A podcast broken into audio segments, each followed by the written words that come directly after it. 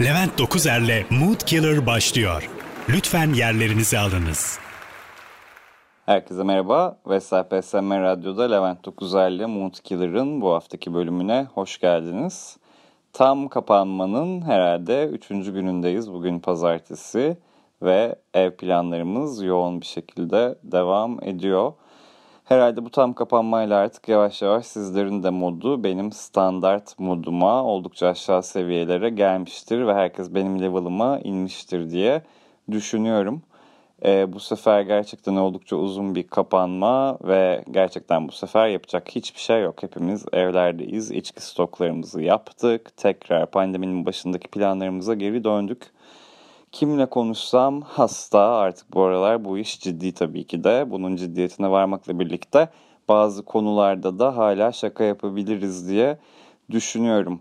Eve kapanmanın bendeki en büyük etkilerinden bir tanesi migren krizlerimin artması oldu gerçekten. Ama pandemi o kadar baskın, korona o kadar baskın bir hastalık ki şu anda korona dışında herhangi bir hastalıktan konuşacak olursanız kesinlikle ciddiye alınmıyorsunuz.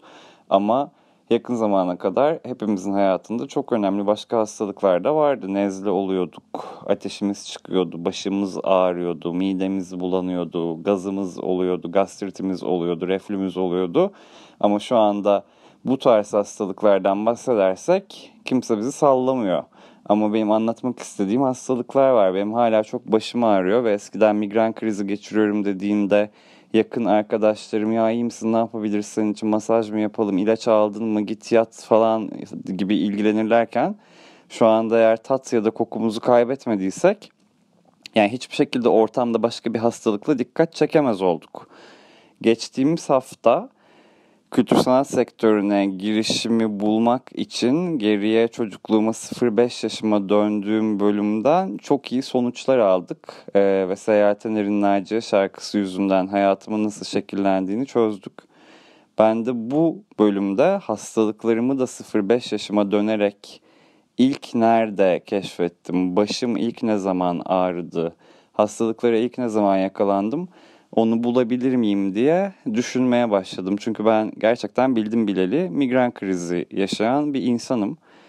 E, bu iş hayatımı da etkilediği, seyahatlerimi de etkiledi, her şeyimi etkiledi. Yani ben bir yılbaşını geçirmeye Paris'e gitmiştim bir kere ve e, Eiffel Kulesi'ndeki havai fişekleri göremeden otel odasına gidip kusa kusa ağlaya ağlaya baş ağrımdan, migrenimden yatmak durumunda kalmıştım. Yani hep başım ağrıyordu. Üniversitede sınavlara giremediğimi bilirim. Arkadaşlarımla dışarıya çıkamazdım buluşmaya. En sevdiğim filmi izleyemezdim. İlkokuldayken bir dönem voleybol oynamıştım. Maça çıkamadığımı hatırlarım. Yani hep bir başım ağrıyordu ama ilk ne zaman ağrımaya başladı diye başım düşünmeye başladım ortaokuldayken bu liselerde, ortaokullarda rehberlik hocaları vardır. Hani hastalandığınızda oraya gidersiniz ve ilaç istersiniz. Ben o kadar sık gidip ağrı kesici istiyordum ki çok sevgili Nihal hocam beni kenara çekip sen bir şey mi kullanıyorsun diye imalı imalı sorular sormuştu bana ve aşırı bozulmuştum. Yani uyuşturucu bağımlısı e, şeyi yemiştim. Çok fazla ağrı kesici içiyorum diye ama hakikaten çok başım ağrıyordu benim ve kimse buna çözüm bulamıyordu. Migrenim yüzünden ben bugüne kadar 50 seans akupunktur yaptım. Yani anımdan belime kadar her tarafım botoks. O kadar çok botoks var ki sırtımda. Yani sırtı açık bir bluz falan alabilirim kendime. O kadar güzel sırtım. 3 ayda bir işte seyreltilmiş anestezi iğneleri yaptırıyorum sırtımdaki, ensemdeki, omuzlarımdaki kaslar gevşesin diye. Bütün bildiğiniz migren tedavilerini uygulatıyorum kendime. E, ama hiçbir şekilde geçmiyor. Daha geriye gittiğimde, ortaokuldan daha da geriye gittiğimde bu anılarımı düşündüğümde aklıma tek gelen çok bold bir anı var. O da sünnet düğünüm. Benim daha önce de söylemiştim. Babam ben 18 aylıkken vefat etti ve işte onun da geç olmuşum ben yani son teknik azıntısı işte yani e, bir şekilde anneme vasiyet etmiş. Oğlum olursa sünnet düğününde dansöz oynatacağım demiş. Annem de babamın bu vasiyetini yerine getirmek için benim sünnet düğünümde Ee, o dönemin işte Maxim gazinosunda çıkan, çok meşhur televizyonlarda falan çıkan dansöz Belinda'yı getirmiş sünnet düğünüme. Ben de böyle küçücük çocuğum yani 5-6 yaşlarında falanım hatırlamıyorum. Ve bir şekilde dansöz bana birazcık korkutucu geldi. Çünkü benim sünnet düğünüm ve üstüme üstüme gelen iki tane koca meme var ve birileri benden o kadının sütyenine ya da kiloduna para sıkıştırmamı istiyor ve kesinlikle benim yapabileceğim bir şey değil ve kadın sürekli dans ediyor yani bir şekilde onu durdurup sokmam lazım. Küçücük çocuktan beklenmeyecek bir şey bence bu. Bir sürü başka travmaya sebep olmuş olabilir.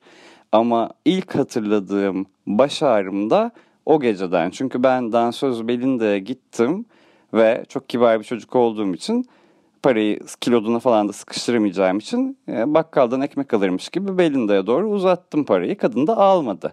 Ve almadığı için de çok sinirlendim ve döndüm dedim ki almadı parayı uzattım ve almadı ve başım ağrıdı. Ee, ve o baş ağrısı bir daha hiç geçmedi. Şunu düşündüm başka bir şey olabilir mi diye. Çünkü çocukluğumda hatırladığım birkaç tane daha anı var. Bir tanesi Kartal'daki evde e, bahçede bir çocuk parkı vardı. E, ve o parkta bir kaydırak vardı. Ve bütün çocuklar o kaydırağa çıkıp çıkıp kaymaya çalışıyorduk. Bir tane de kız vardı Halime diye ayı gibi bir kızdı. Tövbe tövbe itti beni. Yani ayı gibi olmasının sebebi yanlış anlamasın kimse. Beni kaydıran tepesinden aşağı itti. Ve ben kafa üstü düştüm. Dolayısıyla ayı gibi bir kızdı. Ee, ve kafa üstü düştüğüm için de ve sonrasında da başım döndü ve kustuğum için de beni hastanede 48 saat uyutmadılar ve beyin kanaması geçirdiğimi düşündüler. Belki orada bir şey oldu veya ben ondan sonra migren krizi geçirmeye başladım ama sanırım sünnet düğünüm daha önceydi. Ee, bir keresinde de bir böyle eski bisikletler metal frenleri vardır onların. Sokakta oynuyorken e, bir bisiklet süren çocuk bir arabadan kaçarken yanlışlıkla bana çarptı ve o bisikletin metal freni benim enseme saplandı. Ve işte hepimizin başına gelir ya bir milim daha sağa saplansa ölüyordu bu çocuk falan gibi bir hikayeyle hastaneye kaldırıldım. Bu çok daha olası bir migrene sebebiyet aslında ama bence Belinda'ydı. Dolayısıyla eğer Belinda'yı bulursam ve o parayı gidip kiloduna sıkıştırırsam, çocukluğuma dönüp bu travmamı atlatırsam bence migren krizimi de atlatacağım. Gerçekten şu anda pandemi var ve korona var ve şu anda belki benim migrenimi konuşmak yersiz ama bu programda hepimiz birlikte çocukluğumuza dönüp bir takım sorunlarımızı çözüyorsak hep beraber Belinda'yı bulmamız lazım. Olur da Belinda bu podcast'i dinliyorsa ve bana ulaşırsa ya da Belinda'yı dinleyen birisi bu podcast'ı ona ulaştırırsa ben Belinda dans ederken sütyenine ya da kiloduna para sıkıştırıp bu migren krizinden artık kurtulmak istiyorum. Ben oldukça enteresan hastalıklar geçiren bir çocuktum. Ben hiçbir zaman çok klasik grip olmadım, işte bir şeyler olmadım. Hep tıpta gri alan olarak adlandırılan bir takım garip hastalıklara yakalandım. Şimdi eğer korona konuşmaktan sıkıldıysanız birazcık da farklı hastalıklardan bahsedelim. Mood başlıyor. Levent Dokuzer'le Mood Killer devam edecek. Vestel PSM Radyo'da Levent Dokuzer'le Mood Killer devam ediyor. Bu bölüm asla sağlık açısından öneriler içermez. Sadece benim yaşadığım saçma sapan hastalıklarla alakalıdır. Dolayısıyla bu bölümde olur da herhangi bir tüyo verirsem ya da hastalıklarla alakalı bir yorum yaparsam kesinlikle bunlara inanmayın. Bunları günlük hayatınızda uygulamayın. Ben küçükken hep hastaydım. Migrenimi bir tarafa bırakıyorum. Ben aynı zamanda alerjik astım bronşit geçiren bir çocuktum. Ve ilkokulda aslında iki gün sınıfa, üç günse hastaneye, oksijen çadırlarına gittim. Dolayısıyla oldukça zorlu bir çocuk geçirdim ama buna rağmen de çok neşeli bir çocuktum. Ben kahkaha attığımda çok fazla tıkanırdım. Hep nefesim tıkanırdı ve çaydanlık gibi ötmeye başlardım. Dolayısıyla doktorlar bana Levent'i çok güldürmeyin, Levent'in yanında espri yapmayın derlerdi aileme. Ne kadar üzücü bir şey. Düşünsenize çocuğunuzun yanında espri yapmamanız gerekiyor. Çünkü hastanelik oluyor gülmekten. Çok da travmatik senelerdi bunlar tabii ki bir yandan. Çünkü işte bahar gelince sokağa çıkamazdım çünkü çiçekler açıyordu, polenler oluyordu ve benim çok alerjim vardı. İşte kediye çok alerjim vardı, halıya çok alerjim vardı, ev tozuna alerjim vardı Her şeye alerjim vardı. Yazın çok sıcak terlerdim, çıkamazdım, tıkanırdım. Kışın çok soğuk üşütürdüm, çıkamazdım, tıkanırdım. Çok koşunca tıkanırdım, oyun oynayamazdım diğer çocuklarla falan. Hastalıktan dolayı da rengim bembeyazdı böyle küçükken. Damarlarım gözükürdü, o kadar beyazdım. Ve küçükken ablamın arkadaşları ve mahalledeki diğer çocuklar bana Moby Dick diye isim takmışlardı. Ve ben Moby Dick'in ne demek olduğunu bilmememe rağmen kendimi yerden yere atardım diye bana Moby Dick diyorlar diye. işte beyaz balina falan diye, beyaz tenliyim diye. inanılmaz sinirlenirdim. Dolayısıyla böyle çok travmatikte bir çocukluğum oldu. Hep beni çok sıkı giydirirlerdi. Üşütmesin, terlemesin, bilmem ne yapmasın, dışarı çıkmasın. Sürekli havale geçirirdim. Yok küvetleri soğuk suyla doldurup buzla e, doldurup içine yatırırlardı. Beni hüngür hüngür ağlardım falan. E, annem de birazcık panikti tabii. Karşı komşumuz Liza teyze vardı ve hastaneye beni sadece Liza teyze götürebilirdi. E, bu travmatik olayların en travmatiği ise şu. Bunu her anlattığımda ailem ağlar. E, kışın kar yağdığında kar topu oynamak isterdim ben de tabii ki diğer çocuklar gibi ama kesinlikle sokağa çıkamıyordum kar yağdığında. O yüzden de annemle ablam büyük bir çamaşır leğenini dışarıdan kar doldurup salona getirirlerdi. Ben de salonda kardan adam yapmaya çalışırdım. Atkımı, eldivenimi, beremi takıp. Ama ev sıcak olduğu için ben kardan adam yapana kadar karlar erirdi, buz olurdu ve ben kardan adam yapamazdım. Oldukça hüzünlü bir yanıydı bu. Ağlıyor muyuz hepimiz şu anda? Bu hastalıklar yani hiç benim peşimi bırakmadı. Neyse ben bir şekilde e, çok yurt dışından getirilen ilaçlar, serumlar bilmem neler vesairelerle bu hastalığı ergenliğe girince atlattım ama bu ilaçlar yüzünden de ergenliğe çok çok çok erken girdim. Ee, gerçekten çok erken girdim. Yani yaşıtlarım daha evcilik falan oynuyorlardı. Ben başka şeylerle oynuyordum. Bir şekilde bunun da başka sonuçları oldu. Ama e, öyle de böyle hastalığı atlattım. Alerjik astım bronşit geçirmiş bir insan olarak da çok küçük yaşta sigara içmeye başladım. Bakalım ne olacak buraları bilmiyoruz. Ama bir şekilde bana her zaman şey dediler yani sen doğduğunda da sarılık geçirmiştin bebek sarılığı ve işte sana bir ışınlar verdik ve bu ışınlar sayesinde işte beynime ışınlar verilmiş ve çok akıllı olmuşum ve bu hastalıkları yenmişim. Şimdi küçük bir çocuk olarak ben bu beynime ışınlar verildi olayını e, çok karikatürize etmiştim aslında. E, bunun hiç kimseye yapılmadığını ve sadece bana özel yapıldığını düşünüyordum senelerce. Bunun sebebinin de işte annemin ve babamın öğretmeni olması falan gibi saçma sapan bir şeye bağlamıştım. Ee, ve bundan sonraki dönemlerde bana işte sen çok akıllı bir çocuksun, sen solaksın, işte sen disleksiksin, sen işte özel bir çocuksun, sen diğerlerinden farklı bir çocuksun diye gaza getirdiler. Bunun sebebi belki hasta olduğum ve dikkat etmem gerektiğiydi. Ama ben bütün bu işte öğütlerin ve tavsiyelerin arkasındaki ulvi ve gizli sebebin küçükken ışın almış olmamın e, çıktıları olduğunu düşünüyordum. Ve bunun da çok gizli bir bilgi olduğunu düşünüyordum. Yani çok büyük yaşlarıma kadar muhtemelen yani ilkokulun sonu ortaokula kadar falan bu ışın olayından kimseye bahsetmemeye karar verdim.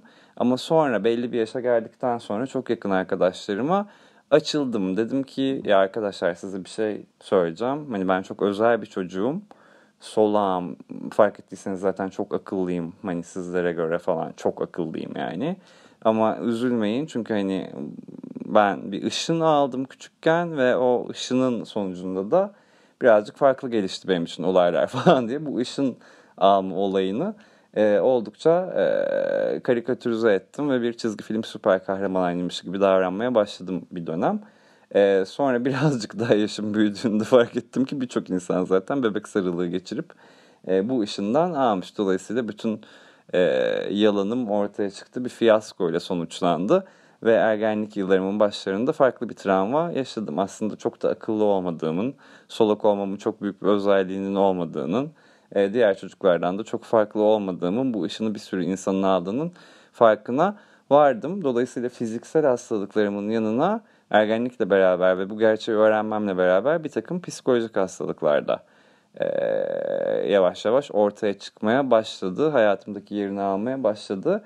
Bu mod dalgalanmalarım da aslında o dönemde başladı ama hastalıklar hiçbir zaman benim peşimi tam olarak bırakmadı.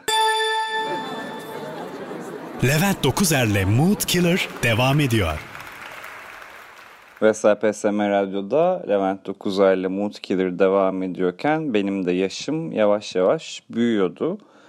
Ee, bahsettiğim gibi bu astım, alerjik bronşit döneminde ben o kadar fazla ilaç aldım ki zaten çocuk doktorum anneme hani şu anda iyileşti ama umarım hani ileride böbrekleriyle alakalı bir sorun yaşamaz demişti. Ee, çok kısa bir süre sonra ilk böbrek taşımı düşürdüm. Yani yaşça çok küçüktüm muhtemelen böbrek taşı düşürmek için. Ee, ama herhalde böbreklerim o ilaçların bir kısmını e, içeride stoklamış ve bir taşa dönüştürmüştü. Hatırlıyorum yani insanlar söyler zaten bir doğum sancısı bir böbrek taşı sancısı diye.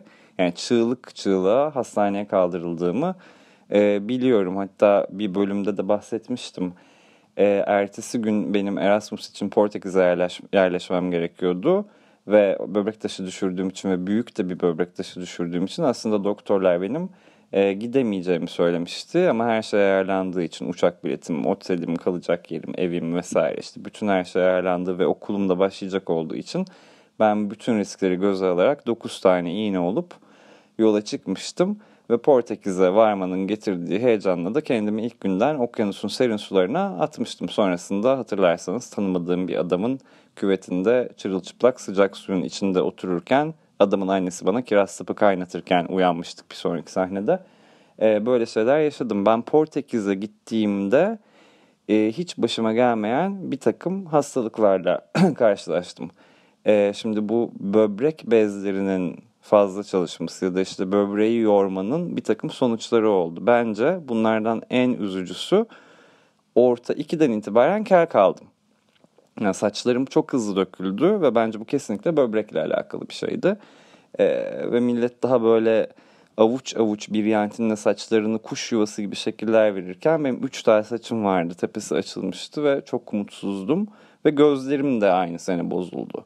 Yani orta ikide kel ve gözlüklü olmak hiç seksi bir şey değil ve hani daha yeni seksi bir şey olacağım falan. Çok yani işte şey gibi avokado gibiydim. Yani hani olmadım olmadım olmadım. Çok küçük bir zaman aralığında oldum ve çürüdüm ondan sonra. Yani bitti. İşte 37 yaşına geldim zaten. Orta 2'de işte yaptım yaptım bir daha da bir şey yapamadım. Eee Dolayısıyla gözlerim bozuldu, saçlarım döküldü ve böbreklerim hmm, fonksiyonelliğini yitirdi. Ee, ve Portekiz'e gittiğimin ilk günü de böbrek taşı düşürmenin korkunç ağrısıyla tek kelime Portekizce bilmezken kendimi yerden yere atar buldum kendimi. Neyse orada bu böbrek taşı hikayem çok fazla uzamadı ama daha birinci haftamdaydım.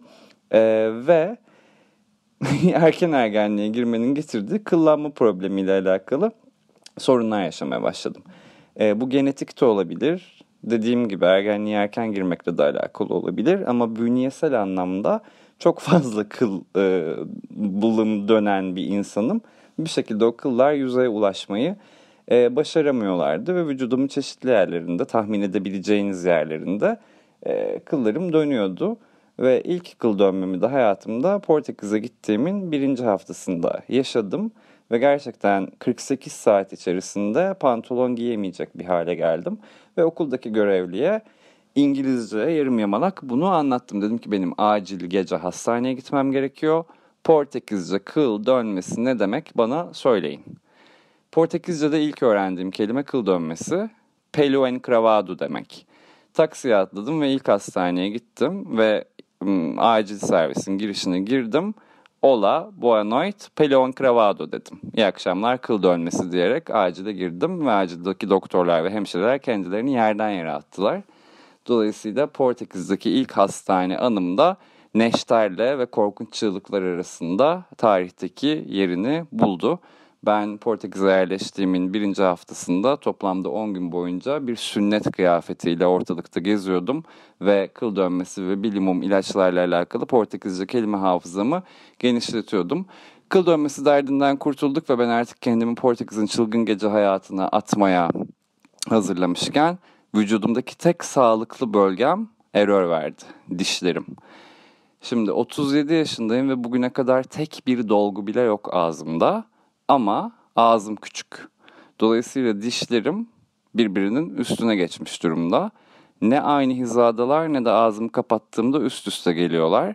Ve muhtemelen çene yapımda o kadar dar ki köpek kemiği mi denir işte azı dişi mi neyse ondan büyük olan sivri olanlardan bir tanesi e, yerini bulamıyor ve damağımda üst damağımda büyümeye devam ediyor ve korkunç timsah gibi bir şeye dönüşüyorum ama çok sağlıklı. Yani hiçbir dişimde dolgu yok.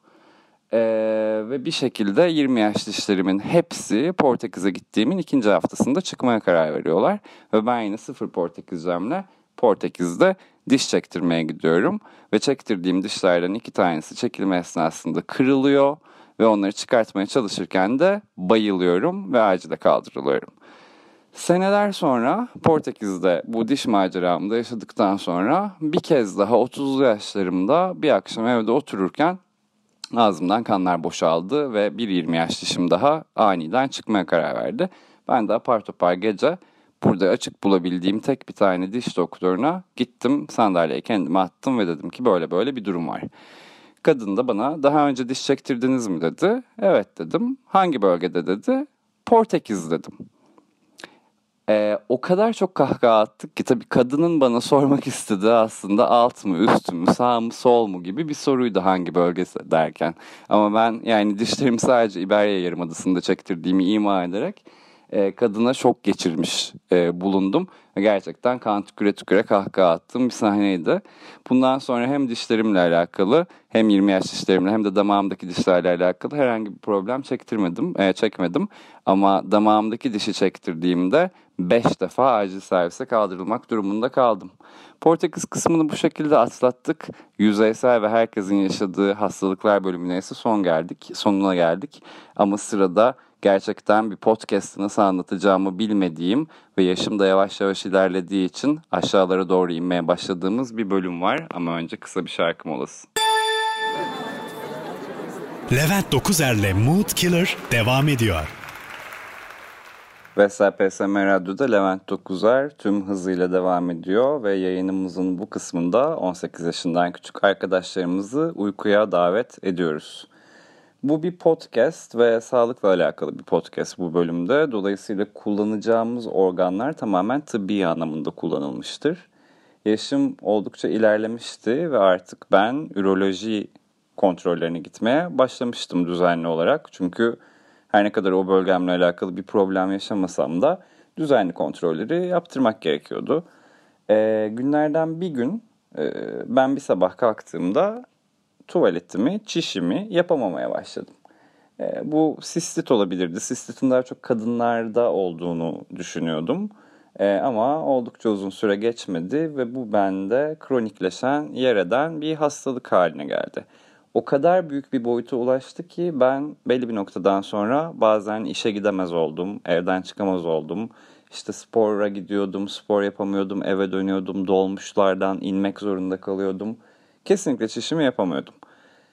7,5 aydan bahsediyoruz. Ben 7,5 ay boyunca hayatımın bir döneminde çişimi yapamadım. Dolayısıyla da doktor doktor gezmeye başladım. Ve gittiğim bütün doktorlarda ilk olarak gizli prostat iltihaplanmasından şüphelendiler.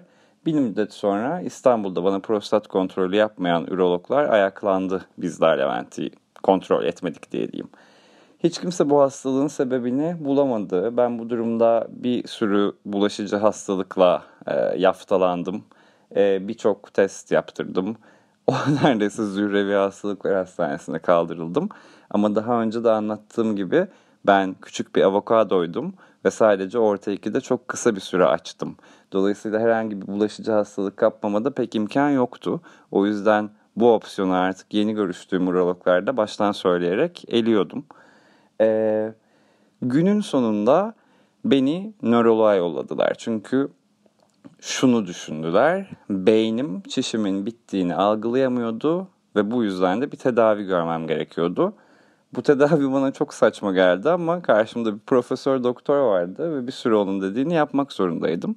Ama verdiği ilaçlarda hiçbir işe yaramadı ve günün sonunda beni kontaklarımız sayesinde Kartal Eğitim ve Araştırma Hastanesi'ne yatırdılar. Sorun bu hasta çişini yapamıyor. Bir heyet toplandı ve beni bir gün teste çağırdılar ve başıma neler geleceğini hiç bilmiyordum. 8 kişilik bir heyet camın arkasında ellerinde not defterleri kadınlı erkekli bir grup beni izliyorlardı. Ben de bir odada yanımda bir hasta bakıcı ile birlikte bir video röntgen aletinin altında üstümde bir önlük ve altımda anadan üreyen bir şekilde 8 kişinin önünde önlüğümü çıkararak soyundum. Hasta bakıcı beni yatağa yattık, yatırdıktan sonra e, cinsel organımın ucuna küçük bir huni taktı ve bu huniden içeriye doğru bir litre boyutunda bir şırıngadan mavi bir su püskürtmek, tazikli bir şekilde püskürtmek istediğini ve bu esnada beni video röntgene çekeceklerini, dolayısıyla bu tıkanmanın nerede yaşandığını bulacaklarını söylediler. Bu oldukça zor bir test, anlatması da zor aslında. Ama kendimi kasmamamı rica ettiler. Böyle bir şey mümkün değil tabii ki. Ben bunun tek seferde olacağını düşünmüştüm ama bir kere yüzüstü yatarken, bir kere yan yatarken, bir kere de dört ayak üstündeyken diyeyim. Bu hamle toplamda üç kere yapıldı ve bu esnada beni izleyen sekiz kişilik bir seyirci grubu vardı. Herkes oldukça detaylı bir şekilde notlarını aldı. Benim bu sırada üstümde hiçbir şey yoktu. Bu pozisyonları da göz önünde bulunduracak olursanız. Ve sonunda işlem bitti. Ve benim vücuduma taktıkları o küçük huniyi çıkartmak durumunda kaldılar. Ama tahmin edersiniz ki mesanelerimiz 3 litrelik sıvıyı içinde barındırabilecek büyüklükte bir iç organ değillerdi. Bundan sonrası için tazikli bir sudan kurtulmuş bir bahçe hortumunu düşünebilirsiniz. Ben podcast'ta daha fazla detay vermeyeyim ve bana enjekte edilen su ise mavi bir sıvıydı. Hayatımda hiç bu kadar utanmadım ama bu testin sonunda beni acilen ameliyata almak istediklerini söylediler. Hatırladığım son sahne sabah 7'de cezaevinden çıkacak bir mahkum geç kaldığı için beni öne alarak arkam açık bir önlükle ameliyathaneye yürüttükleriydi. Sonrasında ise İsa Mesih gibi bir yatağa yatırılmıştım ve bacaklarım yavaş yavaş iki yana açılırken ve ortasına bir doktor girerken narkozun etkisiyle kendimi kaybettim.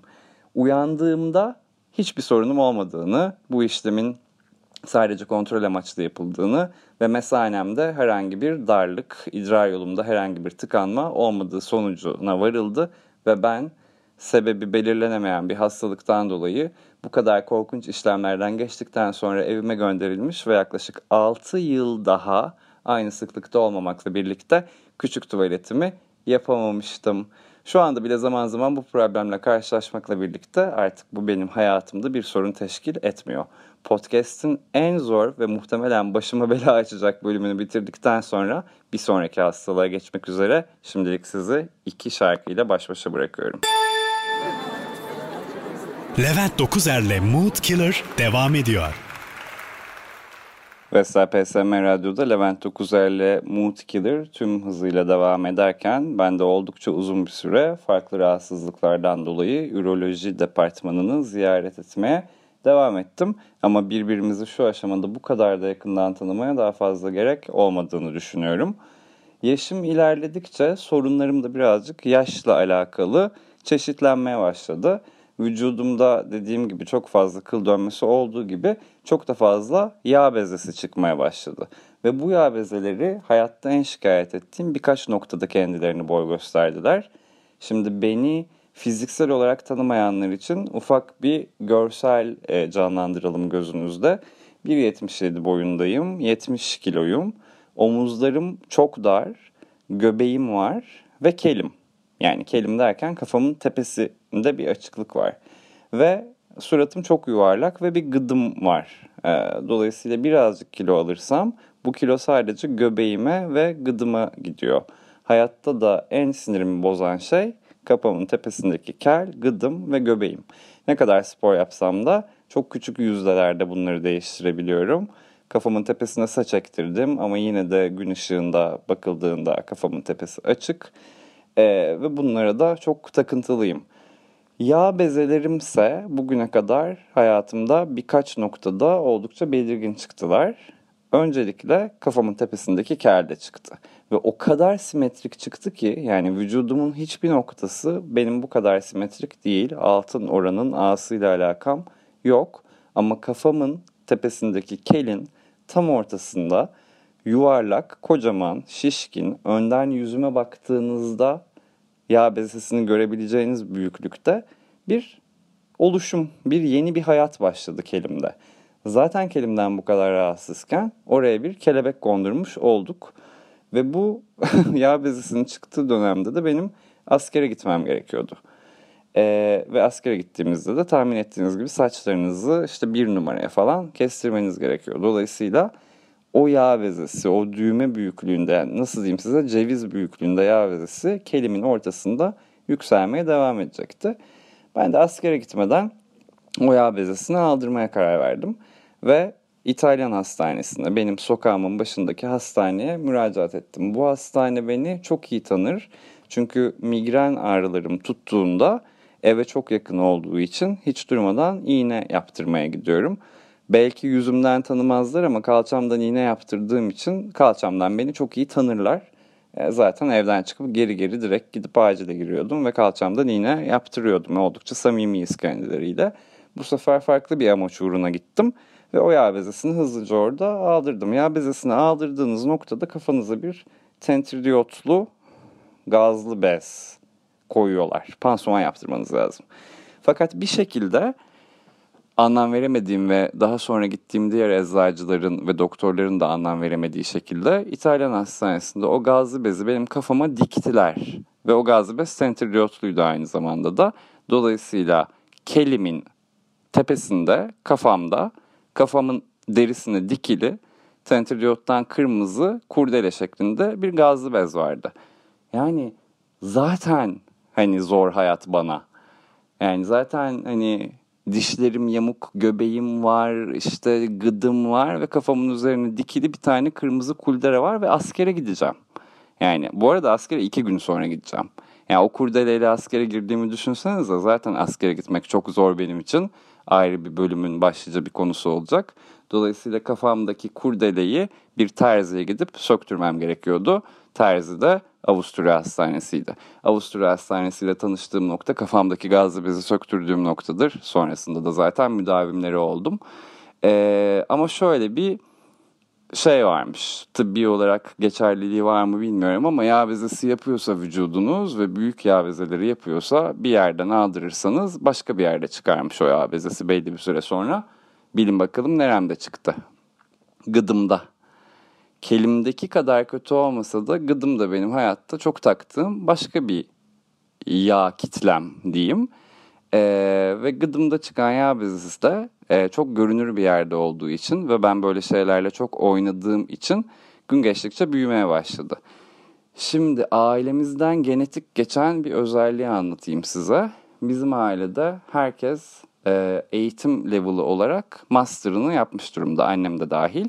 Ama vücudumuzda çıkan yağ bezesi ya da sivilceleri annem ve ben e, patlatmaya çalışıyoruz. Ve bunu normal yollarla yapmıyoruz. Şimdi bu cehaletimi buradan paylaşmak ne kadar mantıklı bilmiyorum ama e, gıdımda çıkan minik yağ bezesini önce kızdırılmış iğne, daha sonra da o iğne çok kalın olduğu için kaktüs dikeni sokarak yaklaşık 7 kere falan patlatmaya çalıştığım için yağ bezesi belki mercimekten biraz daha büyükken yaklaşık 4-5 günlük bir süreçte e, yine ceviz boyutuna ulaştı. Ve ben doktora gidip o yağ bezesini aldırmak zorunda kaldım. Çünkü gerçekten sinek yakalamaya çalışan bir kurbağa gibi gözüküyordum. Ve daimi olarak sadece sinek yakalarken değil. E, Avusturya Hastanesi'ne gittim bir daha çünkü bu sefer de çenem bağlanmış gibi çeneme şey dikmesinler diye. İtalyan'a gitmedim. Avusturya Hastanesi'ne gittim. E, ve genel cerrah adam dedi ki nasıl bu hale geldi? Yani bu kadar büyük bir yağ nasıl olabilir? İçeride işte artık tissue olmuş, çok büyümüş, iltihaplanmış falan. Yani dedim hiç bilmiyorum nasıl oldu böyle gerçekten yani 3-4 günde bu hale geldi. Ee, ve dediler ki bana hani biraz iskalabilir ama biz bunu ameliyatla alacağız. İkinci yağ bezemi de Avusturya Hastanesi'nde aldırdım. Eğer kirli sakalları olan bir insan olmasam yani bir erkek olmasam e, şu anda bence e, insan içine çıkabilecek bir durumda değilim gıdımdaki yaramdan dolayı. Dolayısıyla hayatta barışamadığım kelim ve gıdım gerçekten hem şu anda dikişler içerisinde yaralı e, hem de oldukça deforme olmuş durumda. Şu anda vücudumda bir yağ bezesi yok ama bu istatistiklere bakarsak tahmini olarak bir sonraki yağ bezemin göbeğimde çıkmasını bekliyoruz. O zaman da doğum yapan erkek e, bölümümle Mood Killer'da detayları sizlerle paylaşıyor olacağım. Tüm bunlar benim migrenimin oldukça azmasına sebep oluyor tabii. Ama Mood Killer'ın yavaş yavaş sonuna gelirken Belinda'yı unutmuyoruz. Biraz sonra tekrar beraberiz. Levent Dokuzer'le Mood Killer devam ediyor. Umarım Belinda yaşıyordur ve bu bölümde diğer bölümlerim gibi sonuçsuz bir şekilde e, finalize olmaz. E, açıkçası bir araştırma yapmadım Belinda hayatta mı diye. Google'a Belinda'dan söz yazdığımda en son Interstar televizyonundaki bir e, dans şovuna rastladım. E, umarım kendisi sağlıklıdır e, ve umarım hala bir yerlerde dans ediyordur. E, bence migrenimin başlangıç noktası sünnet düğünümdü ve sünnet düğünümdeki baş ağrım hayatım boyunca devam etti. Fiziksel hastalıklarım yerini daha urban, daha şehirsel, daha psikolojik, daha varoluşsal hastalıklara da bıraktı. Zaten o yüzden belki de Mood Killer diye bir program yapıyorum. Ama belki de bunların hepsinin sebebi küçükken aldığım, yeni doğduğumda aldığım ışınlar. Bu ışınlar hakkında çok uzun süredir konuşmamıştım. Ee, hala içten içe belki de çok özel olduğumu ve birçok insana göre sizlerden çok daha akıllı olduğumu düşünüyorum. Solak olmamın sebebinin bu ışık ışınları olduğunu düşünüyorum. Solak olan insanların diğer insanlara göre çok daha özellikli ve akıllı olduğunu düşünüyorum. Zaman zaman durup durup solak ünlüler diye Google araması yapıyorum ve çıkan sonuçlardan da son derece mutluyum. E, ama mutlu olmadığım tek bir çıktı var tüm bu e, durumda. O da bu migren. Migrenle yaşamak gerçekten çok zor. E, migren gerçekten birçok insanın da aslında suistimal ettiği bir şey. Migrenle doğul, migren olunmaz, migrenle doğulur gerçekten. İş yerinde migrenim var ben çalışamayacağım diyen insanlara gerçekten çok sinir oluyorum. Çünkü bugüne kadar hiçbir zaman migren ağrım olduğu için işlerimi aksatmadım e, ilacımı aldım ve çalışmaya devam ettim. Bir şekilde migrenle yaşamayı öğrendim. Hayatımda benim kadar migreni olduğunu düşündüğüm çok az insan var. Bu programı da başta o arkadaşlarıma armağan ediyorum. Sevgili Can Aydoğdu, Aslan Evrensel ve sevgili Merve Tunçer. Merve migren için bana hayatta tek etki eden ilacı da öneren insanlar açıkçası. Onların yanı sıraysa bu bölümü tabii ki de dansöz Belinda'ya armağan ediyorum. Tabii ki de hiçbirimize tedavi olmayan hastalık vermesin Allah diyelim. Ama bir şekilde korona o kadar baskın çıktı ki oldukça uzun bir süre hiçbirimizin diğer hastalıkları, diğer şikayetleri konuşulamaz ve ciddiye alınmaz oldu en başta da dediğim gibi. Evet şu an için tat koku alabiliyorum ama bugün korkunç bir migren krizi geçirdim ve size bu programı da ilacımı içtikten ve gözlerimi biraz açabildikten sonra kaydetmeye karar verdim. Şimdilik benden bu kadar. Pazartesi sendromunuz hayırlı olsun. Herkese iyi haftalar. Levent Dokuzer'le Mood Killer sona erdi.